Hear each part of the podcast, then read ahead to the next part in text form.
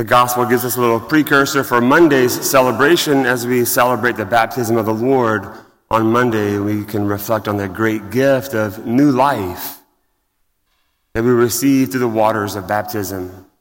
And we see that coming alive to us in that first reading as we conclude our look at the first letter of John in our daily Mass readings.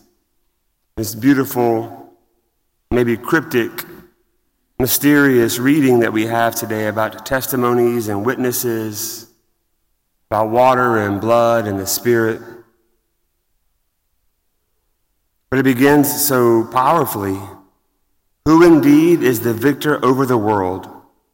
but the one who believes that Jesus is the Son of God. Oftentimes, when John is speaking of the world, he's speaking of those forces that are opposed to God. We also know that the world is good. God created the world. God so loved the world, John would also tell us. So, but in, in this sense, we overcome those forces of the world that are opposed to life. And this one who has faith, faith in the Son of God. And John's also in this time writing powerfully against this, this error of teaching that was is known as Gnosticism. And so there was some faulty teaching going on. So John is writing about the reality of who Jesus is in his flesh, in the humanity of Jesus, that he is God.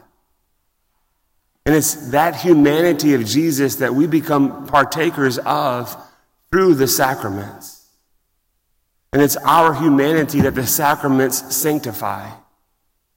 So as we are entered into the person of Jesus, as he says, we become a victor over the world. We're no longer enslaved. We're no longer held captive. But there is a conquering, there is a victory over the world. And that begins through the waters of baptism. When he speaks of the water and the blood, in one sense, the, the spiritual masters tell us we're talking about the life of Jesus, whose public life began, as we heard, with the waters of the baptism and it ended with the blood of the crucifixion. So that framework of Jesus' life but then the water and blood that flowed forth from his side on the cross that signify the great sacraments of water baptism and the Holy Eucharist.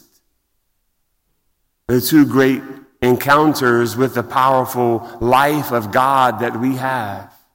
That our supernatural life begins with the waters of baptism and it's continued and nourished through the Holy Eucharist.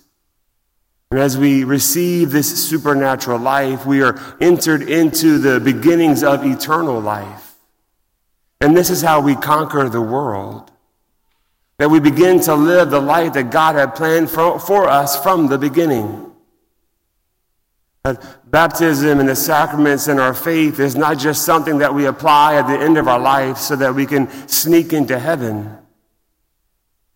But it's supposed to be transformative in the very moment, every, very, every moment of our life. That we are elevated above these forces of the world that are opposed to the gospel.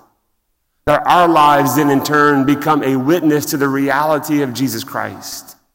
That the power that comes through a life lived with Him, which begins in baptism and is nourished through the Holy Eucharist.